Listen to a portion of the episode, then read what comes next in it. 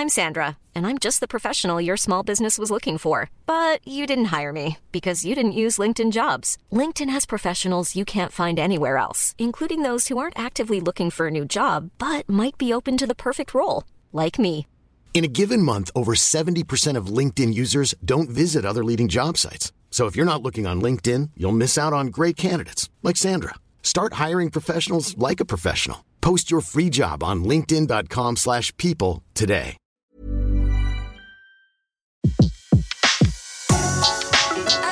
Le meilleur de séances radio est maintenant sur We Love Cinéma.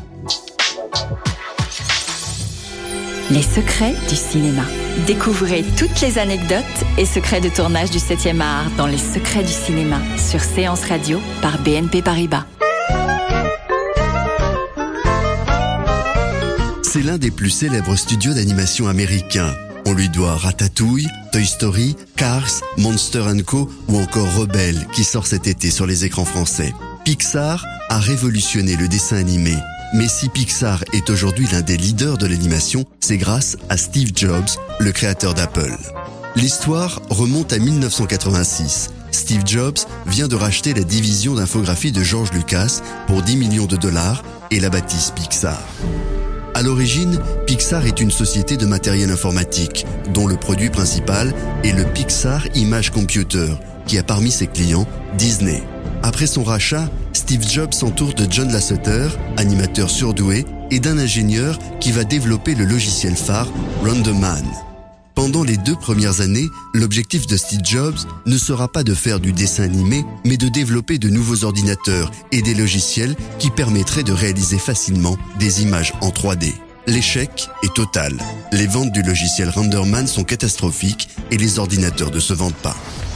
À la fin de l'année 88, la société traverse une mauvaise passe lorsque John Lasseter demande un nouveau budget pour réaliser un court-métrage, Teen Toy.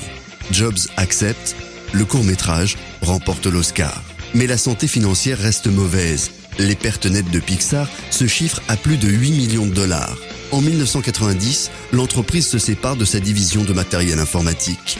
Le seul moyen pour continuer est de trouver un partenaire. Ce sera Walt Disney. Pixar va signer un contrat de 26 millions de dollars avec Disney pour produire trois longs métrages d'animation. Le premier, Toy Story, verra le jour en 1995. Grâce à ce contrat et à John Lasseter, créatifs et animateurs vont écrire une nouvelle page de l'histoire de l'animation.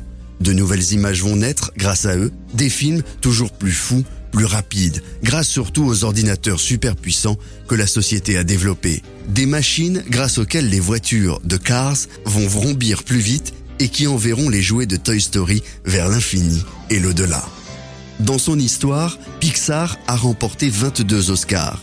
Steve Jobs confiera qu'avec le recul, s'il l'avait compris plus tôt, il aurait concentré ses efforts dès le début sur les films d'animation. Mais si Jobs avait su que les logiciels Pixar ne seraient jamais rentables, aurait-il acheté cette société? En 2006, Pixar a été racheté par Disney pour le prix de 7,6 milliards de dollars.